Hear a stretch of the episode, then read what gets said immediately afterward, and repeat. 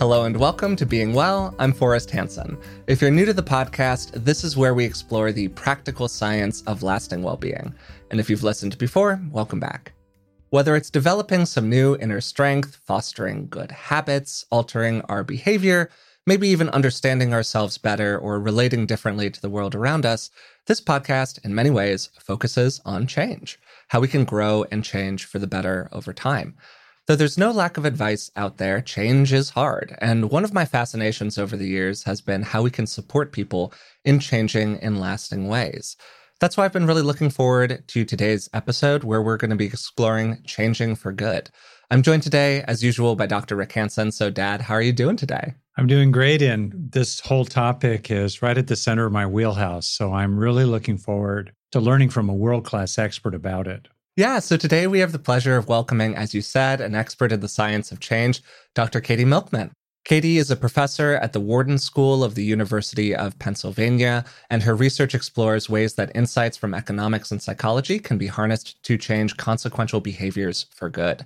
She's been named one of the world's top 40 business school professors under 40, received a variety of awards, and had her work covered by NPR, the New York Times, the Washington Post, and the Harvard Business Review. She also co directs the Behavior Change for Good initiative at the University of Pennsylvania. She's published dozens of articles in leading social science journals and is the author of the best selling new book, How to Change The Science of Getting from Where You Are to Where You Want to Be.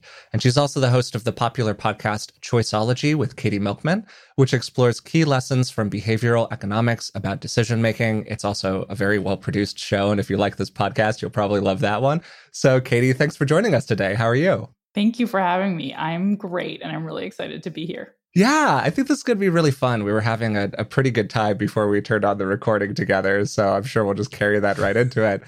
and I'd like to kind of start here, if you're all right with it, with just a pretty big picture question that I alluded to in the introduction. So, particularly in terms of our out in the world behavior, the day to day choices that people make we've all had so many moments where we know we're supposed to do something and we just don't do it for whatever reason. Like often people, as you explore in your book, really kind of know what they should be doing, but it's still so hard to change their behavior, particularly in ways that sticks. So why is that? And maybe what can we learn from why it's hard that can help us sort of get better at change?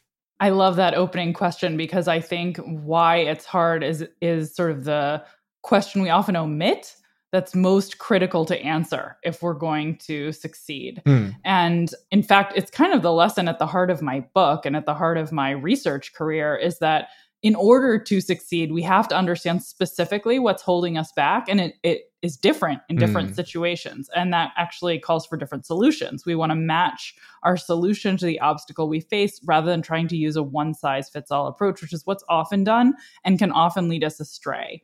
I have written about this in the book by breaking down some of the most common internal barriers to change that I've encountered and and seen addressed beautifully by research, sometimes my own research, but often other people's research. And so some of those most common barriers are challenges like the getting started problem, hmm. that it's just hard to get over the hump, find the motivation to actually begin. You know you should change, but you keep putting it off. So, how do we get started? Another barrier is that we're very impulsive creatures. We are present biased, meaning we overweight the value we get in the moment, underweight the long term rewards from our behaviors. So, if it's not fun, if it's not instantly rewarding, we often don't do things even though we should. So that's another major barrier. And the flip side of that is, of course, procrastination. So mm. because we're present bias, we procrastinate, which can be an obstacle to change.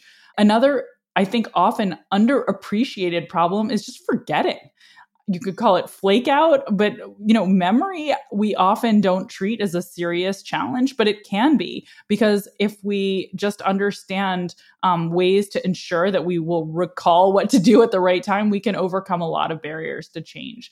And then I've also written a bit about um, the challenge of our tendency to take the path of least resistance, that we follow habit and default settings. And so that can actually be a barrier to change, as can self confidence.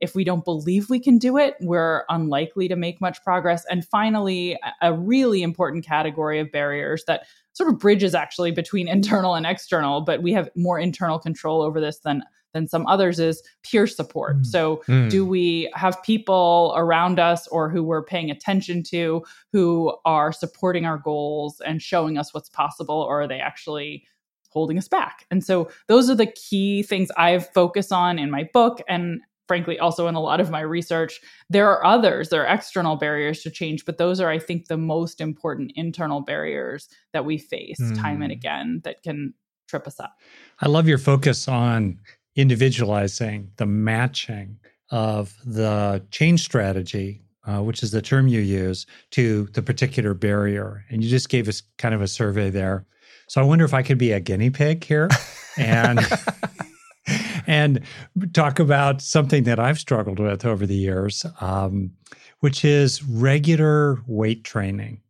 So I'm pretty good on the treadmill, and I've learned on my own to do your what do you call it, temptation bund- bundling or something. yes, I mixed together one of my guilty pleasures, which is diving deeply into political Twitter while listening to rock and roll, with grinding away uphill on the treadmills. I'm pretty good there. but oh, that weight training, oh, it hurts. It's hard. The whole point is going to exhaustion. You know, feel the burn. Blah blah.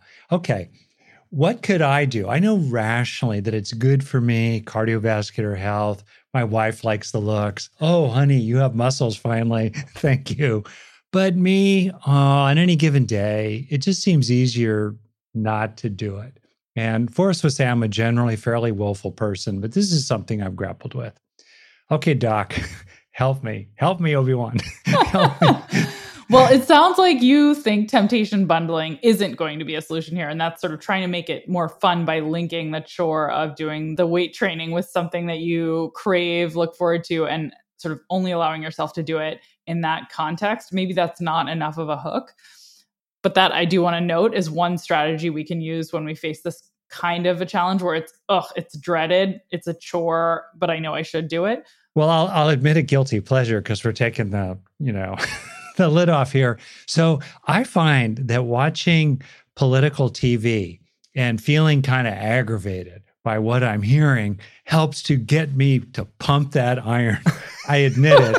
But it also aggravates the people I live with. So it's hard to get those little special moments. I know I could maybe sneak off somewhere, but we really only have one functional TV in our home. Okay, all right. Which is maybe one too many already. But anyway, okay, so help me, doctor. All right. Well, it sounds like you might want to invest in an iPad and, and you can watch it on that. So that's one possibility. That's a good that's idea. One possibility. That's actually a good a personal television. That one never occurred to me, honestly. okay, so we'll go with that as, as option one. But let me get to another category of solution that sort of approaches this from a different angle, which is the commitment device. Ah. Which feels like it could be a, a, useful tool for you here. So we've talked about making it more fun so it's more instantly gratifying and you dread it less. That's what you call temptation bundling, right? Yes, yes. Okay. Temptation bundling. There, you know, there are other ways to make things more fun, but temptation bundling is the one of literally linking something, doing them simultaneously. Yeah. The other approach, and that's sort of the carrot approach, right? We're we're putting a spoonful of sugar on top, we're making it now that was confusing mixed mixed metaphor, the carrot and the sugar, but you get what I mean. We're making yeah. it more fun. We're giving a reason to do it. The alternative, of course, uh, is the stick, and that is can we make it more painful if you don't do it or more costly? And we're actually really used to it when other people impose penalties on us for misbehaving. like, right, you know, you'll get a speeding ticket if you drive too fast. You might be tempted to, and it's more fun to go fast, but it's not good for you. And and you know, governments will fine you if you do that or constrain you in some way.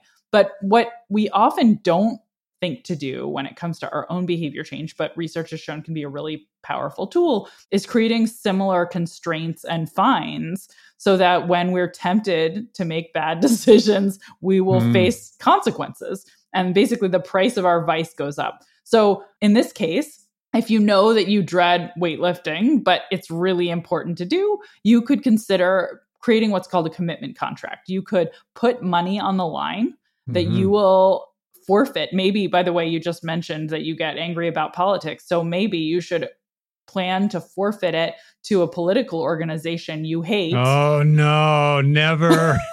that would motivate me. it would motivate you, right? So um, choose a hot button topic and pick your poison. oh, you're working it here. Okay, let me ask you a related question, which goes to my own interest in, you know, neuroscience. It seems to me that one of the difficulties with a lot of good behaviors is that the costs are immediate and concrete, and the benefits are deferred and fuzzy. Exactly. And fairly incremental. And often we are in a situation of sort of diminishing returns on investment, in effect. Like, for example, when we start working out, we tend to get a good benefit early on, but then the relationship between effort and benefit starts fading. So it's harder and harder to stay motivated. And that initial reward, you know, dopamine based, et cetera, as you know, starts getting depleted and it doesn't motivate as, as much. And what would you suggest about that? I mean, I myself start thinking in terms of novelty, trying to bring more novelty to the experience, more of a freshness, beginner's mind to it, to get more of that dopamine thing like, oh, this is the first time I've lifted weights, when actually it's not. But I don't know. Do you have any suggestions about that? Yeah. Mismatch between costs and benefits and also diminishing sense of reward over time? Well, absolutely. I think um, one of the beauties of temptation bundling is that if you link something that's a stimulus that doesn't get old with the activity that might become a bit of a chore and get to be a drudgery, can really help with that exact issue, right? So, for instance, if you only let yourself watch your favorite TV show when you're doing your weights, that TV show is going to be fresh every time, right? If it's a political. Oh, excellent. That's a great idea. Maybe last week they were talking about COVID vaccines, mm-hmm. and next week they're talking about what's going on in Haiti and, and so on, right? So you understand that there's going to be that variety there. Mm. Another form of making it fun, by the way, is making something social.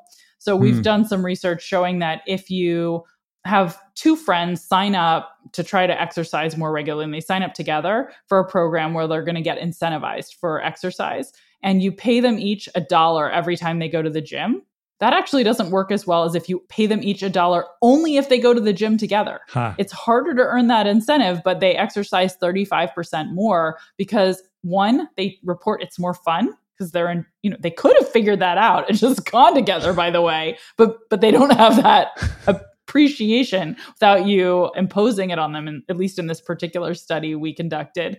Yeah. And also they hold each other accountable. So mm. there's more cost associated with not going to the gym when you've committed to go because now you're letting someone else down and and that's not going to feel great to anyone.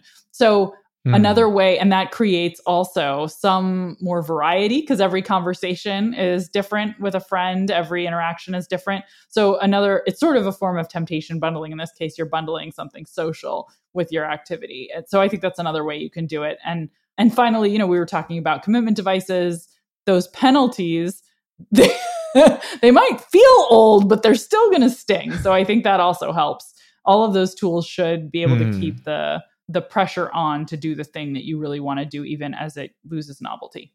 Mm-hmm. This is great. Really flexible, smart. Great. Thank you definitely already a lot of like great strategies and suggestions with it maybe particularly for uh, you know my old man's desire to keep his heart functional which i appreciate. Now i've got a lot of personal investment in that one so thank you for all of that. Now um, forrest if you came over every day and worked out with me you know i'd do it more I, I'm sure it would be a very effective device, but I don't know if I'm willing to commit to that one quite yet. So we might have to negotiate that one off air. But okay, okay. okay, okay. we're we're already talking about like carrots and sticks here, right? Like positives versus negatives, ways to reward you, ways to punish you. And there's this moment that I think we've all had when we're chewing on taking on some new behavior, changing in some way, like developing a new habit. And there's kind of an energy to it. And it often feels like you're you're kind of on the balance beam and you're going back and forth with whether or not you want to kind of commit to this choice. And in that moment of choice, people are often motivated by those two different categories, right? They have their negative fears. My boss told me I should take advantage of the gym at work. And if I don't do this thing differently about my personality, I won't have any friends, whatever, those kinds of things. And then there are the positive hopes or aspirations. I'm really excited about developing this new habit. I'm have a growth mindset, whatever. So, two questions related to this. First, in that kind of moment of initiation, is there anything in the research that suggests what tends to motivate people to change their behavior more? And then, really importantly, over the longer term, does one of those tend to motivate people to stick with it better? Great. And I love that you broke that down. So, yeah. There's wonderful research by Danny Kahneman and Amos Tversky. Kahneman won the Nobel Prize in part for this work that they did together. Tversky would have shared the Nobel, but he was unfortunately had passed away, and they don't award it posthumously on um, something called prospect theory. So, prospect theory is a model of human behavior that's been robustly supported by data that it has a number of different predictions, but one of the most important is that we overweight losses relative to gains. So if I fine you $20, that is more painful than giving you a $20 bonus is delightful. It's the short version of what loss aversion means. What that says and has been borne out by data is if you want to motivate someone, losses are more compelling, more motivating. Finding someone for an equal amount rather than giving them that bonus does propel change more effectively. But you also asked a really great question, which is okay, what about over the long run? You said both what motivates us most in the short term and what is most motivating in the long run. And I think there is at least some evidence that there might be a long-term downside to constantly exposing people to the stick or you know penalties. One really interesting study looked at when a corporate wellness program was deploying incentives versus penalties to encourage behavior change and showed that there was a stigmatization that came with the penalties that were applied over and over again that wasn't associated with bonuses. That I think hints at the challenge of using this really motivating tool repeatedly over the long run. Even even if it is more motivating, it has some baggage. It can also lead to backlash, um, shaming, often makes people, for instance, really unhappy. While it's effective, it's a tool that it's hard to deploy if you want to have a relationship with someone and if you want them to feel good about themselves, which is often a key goal. Yeah. So I think we have to keep that in mind. It's unfortunate that this really powerful tool has this baggage associated with it. And in general, I think it's not an accident that you tend to see rewards programs at companies and um, when there's a customer relationship. And so if you're thinking about how to motivate yourself, mm. there's a difference in that you're not going to impose stigma or have a negative relationship with yourself necessarily. So you might be comfortable doing something like using a commitment device and putting money on the line and finding yourself more comfortable than you would be doing that when you're trying to motivate someone else mm. over the long run. On the other hand, if it's going to become a source of stress and strain, you have to also think is it worth the added motivational benefit? So there's no such thing as a free lunch, I guess is the short answer. So, to make this kind of really concrete, you gave an example in your book that was exactly along these lines, where, and I'm going to fudge the details of this, so feel free to correct me, where essentially a mailer was sent out to pr- prospective voters that was threatening to shame them publicly if they didn't vote by like releasing the rolls of everyone who participated versus didn't participate in this particular election. And what they found was that the more shamed the people were, essentially, the more exposed they were in their not voting, the more successful the effort was, like the more likely they became to vote. But then there was this enormous backlash to it afterward. Like many angry letters were written. And as you say in the book, it's probably not a surprise that people haven't really tried to replicate this study because like the blowback to it was so intense. Is that more or less correct? Yeah, you did a really beautiful job of describing this. And oh, I, I should say, um, this always surprises people. And I think it's interesting, but uh, it's a matter of public record whether or not you voted, not who you voted for. And so it's very feasible mm. for political candidates to go and check and see, you know, did you vote in this election? Did you vote in this election? And by the way, this is one of the ways that they do targeting when they're trying to figure out who to contact. Um, are you a likely voter? Is it worth spending money to try to mobilize you?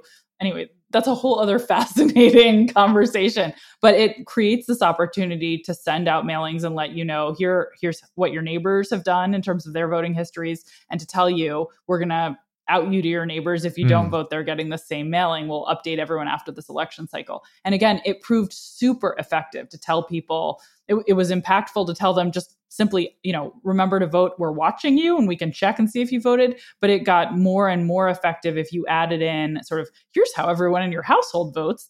uh, or has voted in the past.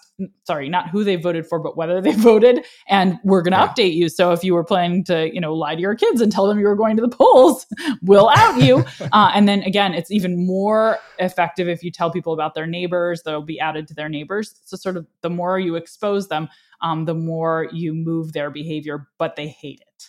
And so hmm. this, I think, is a really clear relationship to that penalty challenge, right? And that stigma and the that sticks work, but can we stand to be the one who deploys the sticks? Yeah. And the challenge with political mobilization is normally, right? It's a candidate who's trying to get you not just to vote, but to vote for them. And so it's no surprise that candidates aren't eager to be the ones encouraging voting in this particular way because you may vote, but for their opponent. Yeah, yeah, no, it's a great point. And I've got kind of one more question about sort of general behavior change approaches and strategies before we we start turning the lens a little bit more internally and talking about psychological skills a little bit more. One of the points that you emphasize not only in the book but in original research that you've contributed to with this is that our timing really impacts how likely we are to succeed at behavior change and this is known as the fresh start effect. So what is it and why is it really important? Yeah, and I should actually say the jury is a little bit out on whether how much timing affects success. Mm, mm-hmm. And I actually can't wait to, we're, we're still trying to figure that part out. What we have found is timing affects likelihood of beginning starting. Yeah, totally. Yeah. So people are more motivated, and this probably won't surprise anyone listening to start towards behavior change start pursuing their goals around New Year's, right? We, we've all heard of New Year's resolutions. About 40% of Americans make them.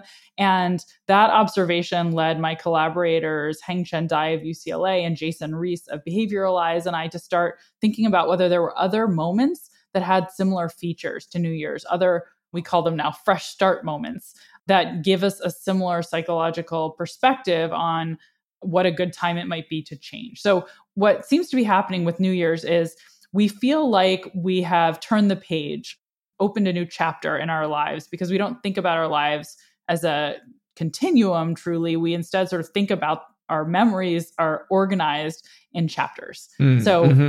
if you look back, you can say sort of, you know, these were the college years or the Boston years or and so on. That's how we organize time in our memories. And what it does is it means whenever we feel like we're opening a new chapter, we can say, oh, well, there's this distinction, there's this clear breaking point. And I can say before that, that was the old me. Maybe the old me couldn't do it, but now I'm the new me, and the new me is all over this. So that's a strong reason we think that New Year's resolutions are so attractive. We can sort of relegate, you know, I meant to quit smoking or start weightlifting last year, and I didn't, but that was the old me, and the new me is going to be all over it. And we see that people actually are more likely to create change, not only at New Year's, but at other fresh start moments on our calendars that have some a sort of similar new beginning feeling, like the start of a new week or a new month following holidays that feel like fresh starts. So think more Labor Day and less Valentine's Day, and following birthdays, with the notable exception one funny data set of 21st birthdays, where we actually saw that had the opposite effect and i'll just let you think about why 21st birthdays might not it, it was a, a, it was a data set where we were looking at when people started going to the gym more frequently and yeah, every birthday but 21st leads to more gym attendance. Wow, that's so funny. 21st leads probably to more attendance at a different venue, I'll say. so I wonder if we could look at situations when people are actually ambivalent about a particular behavior change. They have mixed feelings about it rather than the bulk of them, as in my case, knowing really deep down that I ought to be pumping that iron, let's say. But imagine someone who's debating whether to start dating again, maybe after a rocky breakup, or a person who's debating whether to stay in their current job, which is okay, but not great, or take a chance on seeking a better job that might be great. They're genuinely ambivalent inside themselves. Do you have any suggestions from your research or what you know about how people can help to establish a kind of fundamental clarity inside, which is sort of like an internal base then from which they can start deploying these change strategies because deep down they're convinced that yes indeed I should make this change. Yeah, well in general I think the research on heuristics and biases suggests we're biased against change. Mm. We tend to um, stick to the status quo. We're creatures of habit. We do something called escalating commitment, uh, where we, if we have some sunk cost, an investment we've made, even if it's not recoverable, even if it shouldn't be included in our calculus about, you know, what's the best path moving forward, what are the costs and ba- benefits moving forward, you know, you've invested a lot in the job you're currently where you're currently working. Okay, so, but that doesn't really affect whether this new job would be better and would make you more excited each day to go to work, but you feel like you're going to lose all that investment. And so that makes you more likely to escalate commitment. So those things are really working against us. And so I think then that raises the question of what can we do to sort of cut the ties to, how do we uh, how do we de-escalate commitment which is something i often talk with my wharton mba students about in a class I teach on managerial decision making. And the literature on how to cut the ties and sort of cut out escalation of commitment suggests a few things. One is that it can be helpful to talk to outsiders who don't have, for instance, the sunk cost. Mm, Having those kinds mm-hmm. of conversations and getting advice from from people who may not have the attachments, may not be the ones who have to wrestle with your status quo bias. That can be helpful. That when we make decisions in groups, rather than in isolation, we're also less likely to escalate commitment to a current course of action. Um, so uh, I think those are a couple of tools that might be useful in thinking about how do we make the best possible decisions. And I just think also learning that in general, we tend to under invest in change and under experiment, and that people in research mm. who get a little nudge towards change, there's evidence suggesting they're actually a bit happier in the long run probably because of this tendency to drag our heels and change too little when we're faced with an opportunity to do so. Mm. So maybe mm. those things combined could be um, useful. That's great. And so, going a step further, then, thinking about the kind of issues that a lot of people have, which has to do with other people. So, if there are the kind of behaviors that a lot of people would like to develop more of or do less of. Either way, it's a change. It's not so much about lifting weights and stuff like that or not eating so many cupcakes, but being able to, let's say, assert themselves more with others if they feel inhibited in that way. Or on the other hand, maybe learning how to dial back some of that angry assertiveness that's getting them in trouble at home or work. And so I wondered if you had any particular um, things you could say about uh, helping people shift interpersonal behaviors? Yeah, it's a really wonderful question. And, you know, I'm going to go back to my sort of favorite way of thinking about change, which is to understand what is the obstacle um, before trying to give advice. In the cases you just described, like increasing assertiveness or decreasing assertiveness, I fall into the category of needing more of the latter, the decrease rather than the increase. Just self disclose. in those cases, it probably has a bit to do with how you feel in that moment and present bias. I would suspect that both of those tendencies are driven by what makes you most comfortable now and overweighting that relative to what you know the long-term benefits are to adjusting the way you interact with with other people. And so I think that the best tools we have for that are sort of how can we make it more a more positive experience in the moment to behave in in the way that's aligned with your long-term goals it's hard to think of temptation bundling with assertiveness or vice versa but there may be social cues that we can ask others to give us that will make it more enjoyable to have an interaction and we can you know get social support sort of along the lines of doing things with people who we like to make it more fun and I, guess we could use commitment contracts, which would be trying to increase the price of the vice. So if there are others around us who can help us judge when we've you know not gone far enough in terms of asserting our opinion or gone too far we may want to ask them to be referees and put money in the line put stakes in the ground to help make it more feel like a game which could make it a bit more fun and also create some accountability so you know, I think we usually think of using those tools for more objective behavior change, like, you know, I want to quit smoking or I want to save more money. But there's no reason they couldn't also be applied to help us improve interpersonal relationships and interpersonal actions. It's a little bit trickier to think about exactly how you'll measure it, but with a little bit of creativity, I think it's possible. Great. Thank you. So, in Rick's question, we're kind of already starting to turn from habits or things people want to change that are like very clear behavioral out in the world stuff to things that are starting to get a little fuzzier in terms of like the behaviorism aspect of them. And particularly, of course, on the podcast, we talk a lot about internal psychological skills, things like being more compassionate toward ourselves or towards other people. And maybe there's an element there in terms of our interpersonal relationships that Rick was already already talking about in terms of like uh, increasing assertiveness or reducing assertiveness. And in the book, you actually already kind of start to lean into this a little bit, particularly in the chapter on confidence which was, you know, unsurprisingly one of my favorite ones. And one of the things that you really talk about in that chapter is you talk about basically the placebo effect, but more importantly, how we think about something affects how it is. And so we can start changing how we look at something in order to kind of change our behavior around it. So, sort of starting with kind of the big picture part of it, have you thought about how changing those internal components of our, to use a very scary word, of our nature or of what we become like acculturated into might be a little bit different or the same as changing our behavior out in the world. Like, do you think that it kind of works the same way, or do you think that there are unique challenges there for people? I unfortunately think it's much, much harder. Yeah, totally agree.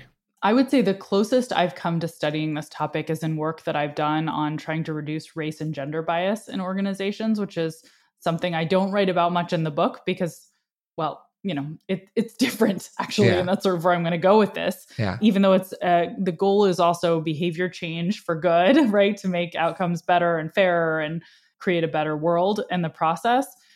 What I have seen time and time again is that trying to change the individual is really difficult. Yeah. One of my collaborators who I think writes beautifully about this, Dolly Chugh, who's a professor at NYU and has written a great book called The Person You Mean to Be. She uses sort of the metaphor of like smog that we breathe in throughout our lives that shapes the stereotypes, implicit biases we hold about other people without our conscious awareness, without any intentionality. It's just the way we've come to see the world because of all of the feedback mm. we've gotten. And it, it's not often at a conscious level, that makes it really hard to change because it's not as apparent. And so when that is the challenge, what I've seen time and time again is rather than using, you know, I did one big randomized controlled trial as bias training work, sort of using all the best tools we could, build the best. It was a, I should also note, it was a short term bias training, just mm. a online workshop, but using all the best science we had to build it, we found almost no behavior change that ensued a little bit of attitude change, but almost no behavior change. Whereas what we see when we try to change the structures of the environments where people make decisions, then we actually start to see meaningful change. So let me give you an example of what I mean by the structure. Instead of trying to change the person and say, I want you to see things differently or understand how bias affects people and so on, what we've found can be effective is just giving them a different way of making a choice. So, for instance, here's one study that illustrates this hiring decisions. Mm. We're hmm. trying to get people to hire a more diverse workforce rather than time and again making choices to hire only one type of person and prioritizing that group over others. If we give you the opportunity to hire five new employees and each time you get a set of candidates for that job, if those hires are made separately, five separate hires with five separate pools of candidates, you end up with a lot less diversity than if you hire all five people at the same time, each still from the same individual pool. But now you're seeing a set. Oh, that's really interesting. And you can yeah. actually concentrate. Oh my goodness, this they all look alike. Mm. I, I want mm. diversity, right? So the structure of the choice helps change the way that you behave. And that mm. I think is mm. much more straightforward if we want to shape than trying to shape attitudes. And so, anyway, in general, when we can restructure choices, I think that's a better way to deal with this kind of issue than something like education. Mm. Which isn't to say I'm against education. I'm very in favor of education. I'm an educator, um, but I think it, the the kind of investment. I mean, if you think about how long it teaches, you spend a year teaching calculus. Actually, many years because there's pre-calculus and so on. You spend, you know, I've been I have a five and a half year old. I spent the last year trying to help him learn to read. These are the kinds of skills we don't expect to be quick fixes And I think most tough things require that kind of investment, but we often are looking to, for a solution that'll take an hour. So if we want education to be the solution, we would probably have to make such heavy investments, it may not be feasible. Whereas if we can change the structures of choices, I think we can get further. Mm. Yeah, I, I think like so many things in the, the world of the mind and relationships, it's a wonderful mess. and that's one thing that keeps me drawing me back to it rather than the boring, simple world of quantum mechanics or something like that. But anyway. Do you know that I'm married to a physicist? Uh, no, I didn't. oh, that's amazing. What a great wrinkle. But we often joke about this. It is amazing how much simpler the models of the universe are than the, the models of the mind. So Oh yeah, exactly. I was actually talking with somebody recently about a point Freeman Dyson made uh, in a book I read a while ago. He was a great physicist, and he pointed out that in terms of physical phenomena, they can be explained by a really short list of fundamental equations and constants. But if you move into biology, it breaks down. You need so many more equations, constants, factors, individual variations. And then when you move into the realm of human lives, it becomes even more complicated still. So it's a wonderful mess. So here we have approaches to change. We could make distinctions perhaps top down, bottom up, outside in, inside out, and so forth. And it seems to me that one of the enduring factors of lasting positive change has to do with fundamental, fairly durable internal characteristics like mood, optimism or pessimism, sense of agency or sense of helplessness, and so forth. For example, when I feel myself to be vital and big and strong, I naturally want to lift weights more, right? So the origin point for a factor of motivation doesn't replace any of the methods you've talked about, but it definitely is a helpful adjunct, has to do with internal attributes and so forth. So I've been very interested in applying the strategies in your book to the general territory of growing stable, lasting, valuable internal personal attributes of various kinds. And it seems to me that one of the opportunities is to generalize from particular applications of change strategies to developing more general shifts in things like a sense of efficacy, uh, an approach orientation, a growth mindset, or positive mood. So I wondered what you've, how you help people take particular episodes of the successful application of a change strategy and then use those particular episodes for broader social, emotional, somatic learning inside themselves that helps them develop these general qualities of things like a sense of efficacy or a growth mindset? Yeah, it's a fantastic question.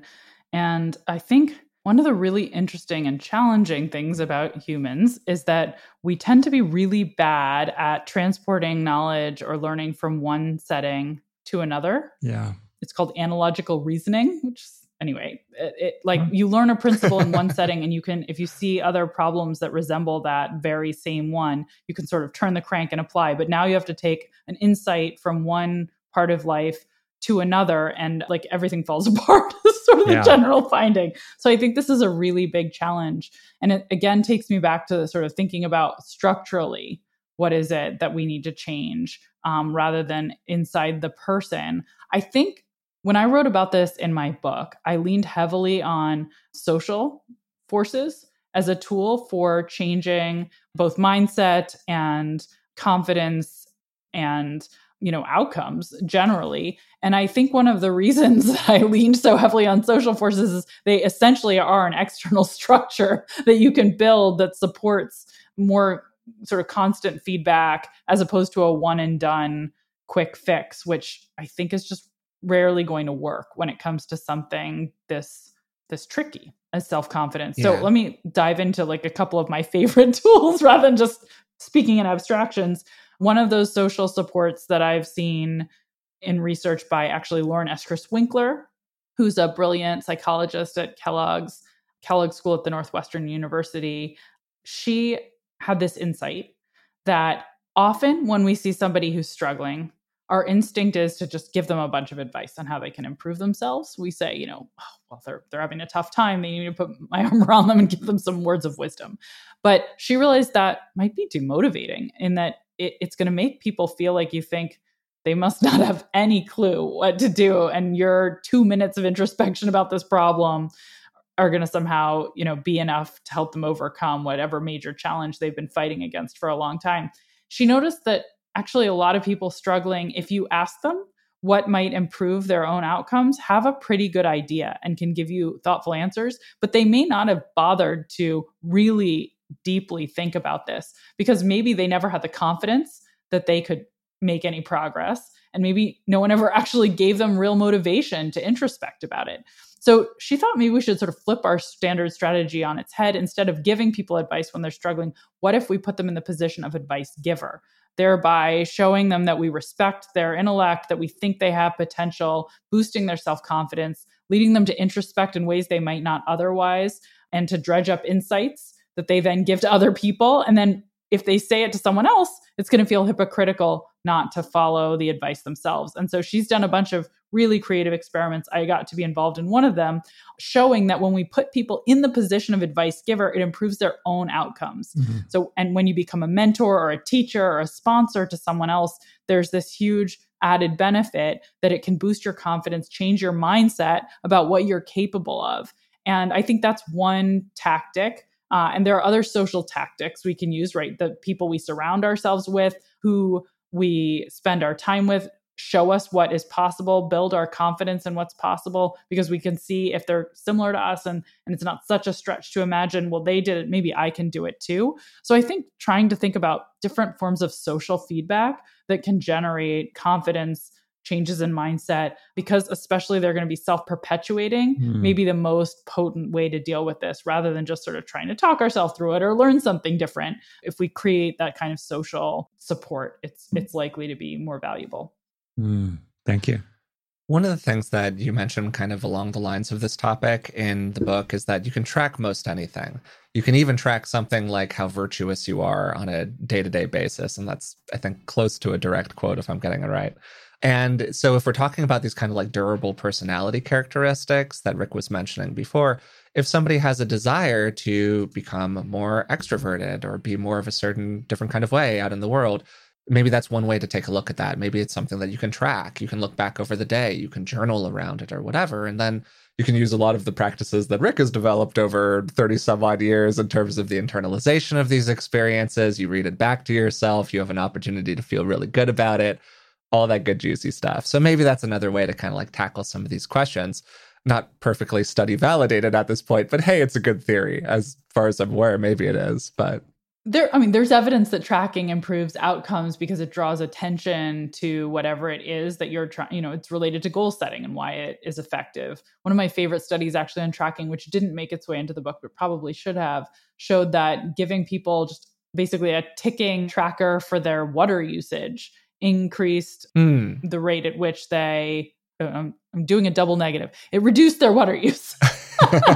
increased yeah. the rate at which they conserved, also known as reducing their water use, um, very significantly. And you know, of course, physical activity trackers. There's different ways to track your physical activity. All of them seem to work. Right? You don't have to have like a Fitbit. You can just track it in other ways. But whatever kind of monitoring you do, because it draws attention to the behavior you're trying to change, is effective. Mm-hmm. So the fact mm-hmm. that that works in those settings very strongly supports the idea that you know Ben Franklin, who by the way was the the one who I think first, at least famously, tracked his virtues was probably onto something. But there's no reason to think it would work differently for virtue tracking than for water use tracking or or step tracking. Yeah, to give sort of a little like personal anecdote around them, I, I use an app. They're you know, I'm just naming them because I like the app. It's called Daylio. It's a little mood tracker. You just like on a day to day basis, you can track your mood. And when I was going through kind of like a slightly funkier mood period for a minute a couple of years ago, I downloaded the app, I started tracking it, and I started just being able to see what tends to lead to the happier days versus the less happy days. I'm a data driven guy. It was kind of fun to see the bars change and have them move more toward the good ones. And, like, you know, of course, we could get into some comorbidity around, like, am I incentivized to click the good button more often? How does that, you know, is, is it the cart or the horse? So on and so on. But, anyways, I found it, like, really personally useful for sure. Something I do want to ask you about before we wrap up here, Katie, is a question that we've been like touching in a lot of different ways throughout the episode, kind of dancing around a little bit. And it's a classic question. It's the nature nurture question, where basically a little while ago you mentioned, wow, it's really hard to change these core aspects of people's behavior. There's a lot of research out there that suggests that ballpark 30 to 60% depending on which study you look at. There are a lot of different you know distribution around these things. Of elements of somebody's personality are like relatively nature based whether it's about a genetic thing or it's something else that's going on in the mix or it's so early childhood that we have like a very hard time discerning it from nature. And that's really tough. And something that rick's talked about on the podcast a lot is how therapy is pretty successful for people, broadly speaking. There are a lot of good studies on the success of therapy, but are we as good as we could be at teaching people how to like actually internalize change over time in a lasting way so that it's not just successful, you know, six weeks out, but it's successful six months out or six years out? So it's a big question, but I guess part of what I'm kind of wandering into here is what do you think really helps have that change stick for people, particularly when we're starting to talk about those more attitudinal issues, things that aren't necessarily easily tracked from a behavioral standpoint. Yeah, it's a great question. And I should also note that I have zero training in personality psychology. My background is as an engineer and then in sort of economics. And I came to psychology yeah, late. Totally fair. But I, I've learned a tiny bit about this in the in recent years from hanging around Angela Duckworth, who's a frequent collaborator and friend and has studied traits and nature versus nurture to some mm, degree. Yep. And and I love that you said 30 to 60% because I think I've heard her literally say the same thing. Like everything in life nice. is 30 somewhere between 30 and 60% yeah, nature. and the rest a third to two thirds, who knows? Yeah. Yeah. And the rest nurture. Like that's just everything. Like there's no nothing that isn't like that. Like, you know, your predilection for green vegetables, how fast you scream at someone, it's like 30 to 60%. Um, another, by the way, really interesting thing she observed to me that I didn't realize is that when you're trying to look at um, individual differences in, in a trait like self control, which I think is super relevant to behavior change and a lot of these attitudinal features. Yeah, totally. We're almost as different from ourselves across domains as we are from other people. Mm. And I think mm. that's another really interesting feature of human nature is that these things that we think of, like I'm really self controlled when it comes to my work, but I'm not very self controlled when it comes to yelling at my son. like I'm not, I'm real, like I have no trouble making sure I get all the things done this week that are on my to do list. But like yeah. holding my temper, it, you know, when he's driving me nuts, I just, I can't do it very well. So anyway, I think that's another really interesting thing to note. Okay. So I went a little off topic. You're interested in No, I think that was actually like a really great thing to emphasize. it's like my brain went there. yeah, yeah, just in terms of that that point that even these personality characteristics or behavior characteristics that we think of as being consistent and durable inside of a person may not be across domains. So just because we're like a, a very type A personality in one environment does not mean that we lean that way in these other environments. Or maybe we over lean that way in these other environments, to maybe use your example a little bit. To our detriment. Yeah, totally. but go ahead. So, in terms of durable behavior change, I, as I sort of relate in the book, I, I spent maybe a decade looking for the holy grail and convinced that there there must be tools that were sort of this if you just applied them temporarily they would change us forevermore and after a while, after a lot of failure and a really great conversation with a doctor, um, not not not a psychologist, a medical doctor, I I came to see his point of view, and his point of view was that we shouldn't actually expect behavior change to be sort of a one and done and that there's two kinds of medical treatments we give for physical disease, right? There's the chronic condition that you're diagnosed with, where, you know, we learn you're diabetic. We don't give you insulin for a month, take you off it, and expect you to be cured. And then, of course, there's the temporary condition, sort of like, you know, here's a rash, here's some ointment for it, come back in a week, it'll be gone. Um, those are the two, if those are the two types of medical conditions, then when we think about behavior change, we've constantly been looking for the ointment, the quick fix and probably we should be thinking of most behavior changes more akin to a chronic disease in that the kinds of challenges that prevent us from achieving our goals and successfully changing and things that we've been talking about in this conversation things like you know tendency to be impulsive present biased the tendency to fall back on habits the tendency to lack the motivation we might need to sort of get started those things don't really go away if you address them once. Mm. they they're just part of human nature. And so if we think more about any kind of change journey as one that is going to require a constant attention to whatever obstacles might come up as opposed to a, a quick fix type of journey then we're probably going to do a lot better at change. And i think that's true when it comes to the kind of change I've typically studied, which is, you know, how do we get people to make better financial decisions that are going to set them up for successful retirement? How are we going to get people to make healthier choices about what they eat and whether they're physically active and so on? How do we get students to study harder so that they'll get better grades in school? I think it's going to very clearly apply to those kinds of choices. But as we just discussed, there's no reason to think that the internal challenges we face around building our confidence, becoming more assertive or less assertive, depending on what our needs are, changing a personality trait to be more extroverted. I don't see any reason to expect that would be terribly different. But I'm really curious what you think about that diagnosis. If you agree that thinking about this, these as chronic challenges that we're going to want to attend to continuously rather than expect sort of a light switch result is right, you think, in that domain. I think what you've said about individuals, individual domains, needing individual strategies uh, is really, really right. And there's a lot of variation. And I guess I'm, you know, I'm in the psychology change business, have been for a long, long time, starting with changing myself uh, in pretty far reaching ways, going back to being pretty young. And, and, and I've seen on the one hand, many people who don't change very much. And I have to say that much of the time, I also observe a lack of effort and they, they go together. So I, I think your point is correct in some sense that a lot of the time we need more of a treatment than a cure. you know, if a cure is a one-time fix, as it were, we're, we have to we have to hang in there with it. You know, on the one hand. On the other hand, I do think, um, and you would know better than me. I've been told this comes from Peter Drucker, the four stages of learning: unconscious incompetence, conscious incompetence, conscious competence, and then unconscious competence.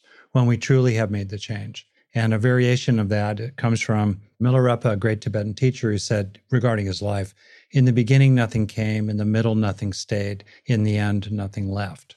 So he had moved into that fourth stage from Drucker of conscious, of unconscious competence. So I'm pretty hopeful that that fourth stage is actually possible. That I know a number of people who've turned a corner and they never got bothered by that thing again, or they never did that thing again, or they never drank again and it wasn't that hard, or they maintained a fundamental practice of exercise and they could really stick with it. I've known people like that, and I think that it's really worth studying them. How do they actually do it, right?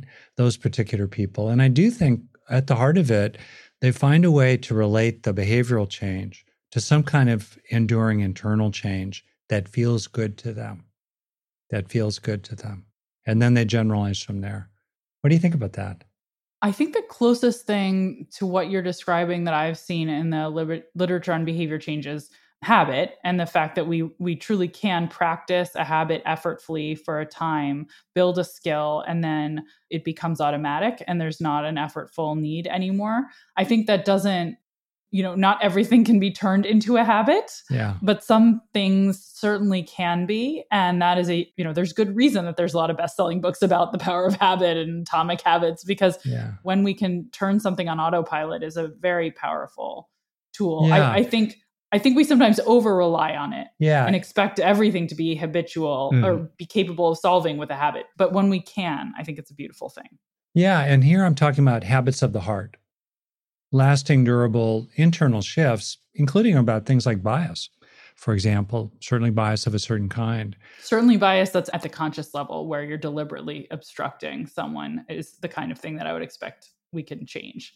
Yeah, that's right. Becoming more capable of regulating implicit bias, for example, or, you know, generally becoming someone who just is fundamentally more eh, just happier or let's say even somebody who feels truly like their life has purpose every day. To shift from what's the point to feeling like your life really does have purpose every day, you know, as a habit of the heart, if you will. So I guess, uh, you know, from my perspective, A, I think it's hard. B, I think effort really makes a difference. Character counts as well as skill and luck, you know, and, and some genetic helpfulness. And also, lasting transformation is really possible. And I think, honestly, uh, the methods you've teach and researched are extremely skillful in that regard. And it's been a pleasure, truly a pleasure to be able to talk with you. Thank you for having me. This has been really fun for me too. And I've learned a lot. That's awesome. Thank you so much, Katie. It's been really fantastic. So, today we had the pleasure of speaking with Katie Milkman. Katie is a professor at Wharton, and she wrote a wonderful book, How to Change. We started with a big picture question Why is it so hard for people to change?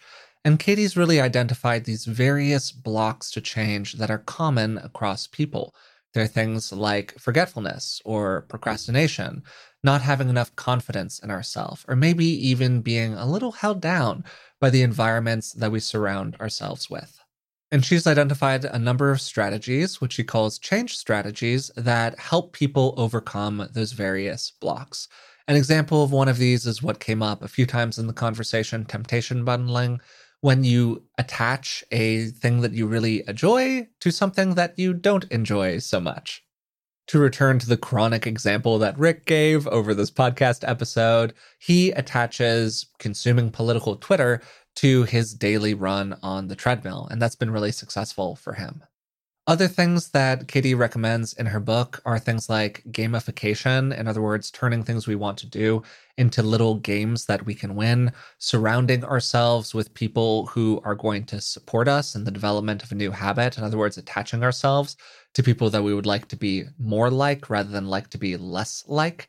And then also, we can take advantage of laziness in some ways. We don't really like expending a lot of effort, so maybe there are some ways that we can sculpt our surroundings to support certain kinds of behaviors. And one of the examples she gives in the book is using all of your executive control, all of your top down control around decision making when you're at the store shopping for food and just buying things that you know are going to be relatively healthy for you. So then when you go to the pantry, you don't actually have to make a choice between a healthy and a less healthy option.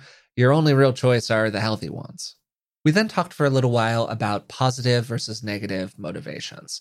When people are beginning a new behavior, they're often motivated by one of two things either kind of positive ends, like having a growth mindset and wanting to be a better person for those reasons, or negative ends. They're afraid of some punishment, some bad thing in the future that might occur to them. And Katie drew a really interesting distinction. A lot of the times, what has been found in the research is that those negative motivations tend to inspire people to make a change but they're not necessarily as sustainable long term as the positive motivations.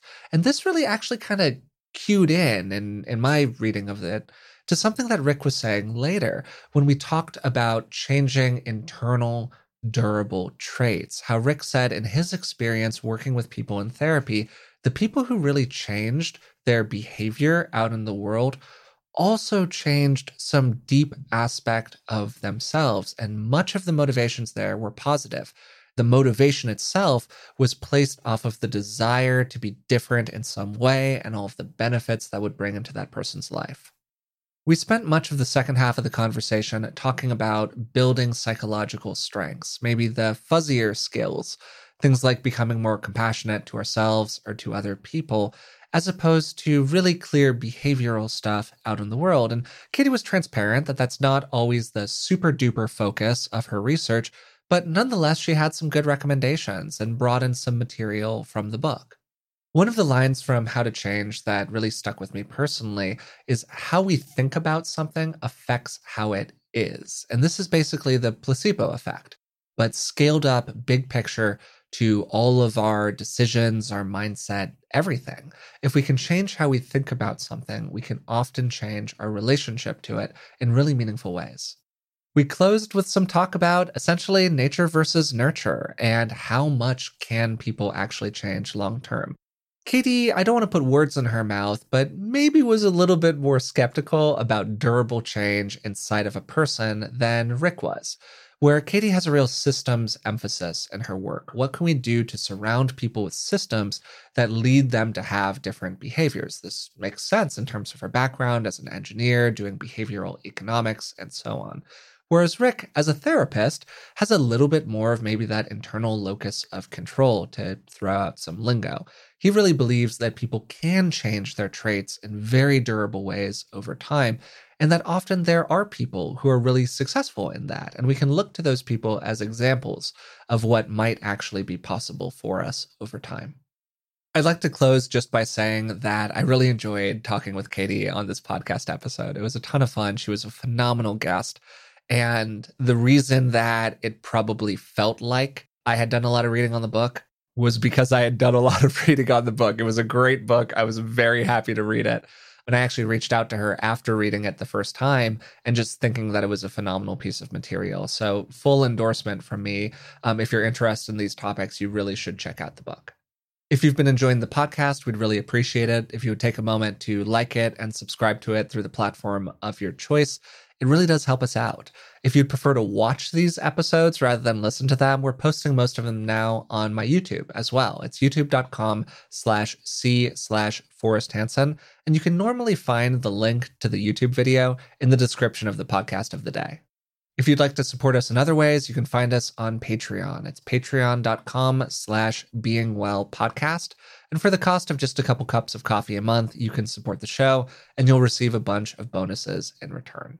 Also, if you've been enjoying the content that we share here, but you'd really like to do more of a deep, focused dive into Rick's work, he has a bunch of courses and programs available online. And listeners of the podcast can get 25% off any of those offerings by going to his courses page, going to the checkout, and entering the code BeingWell25. More than anything, thanks for listening to the podcast. It's the absolute best way that you can support our work. It has been so gratifying for me personally to watch the podcast grow over time. And I'm just honestly really touched that after however many years it's been here, three or four years, people are still tuning in and listening to us every week, which is just totally crazy to me, to be honest. And it's been so great to develop such a awesome base of listeners who really care about this stuff. So until next time, thanks for listening.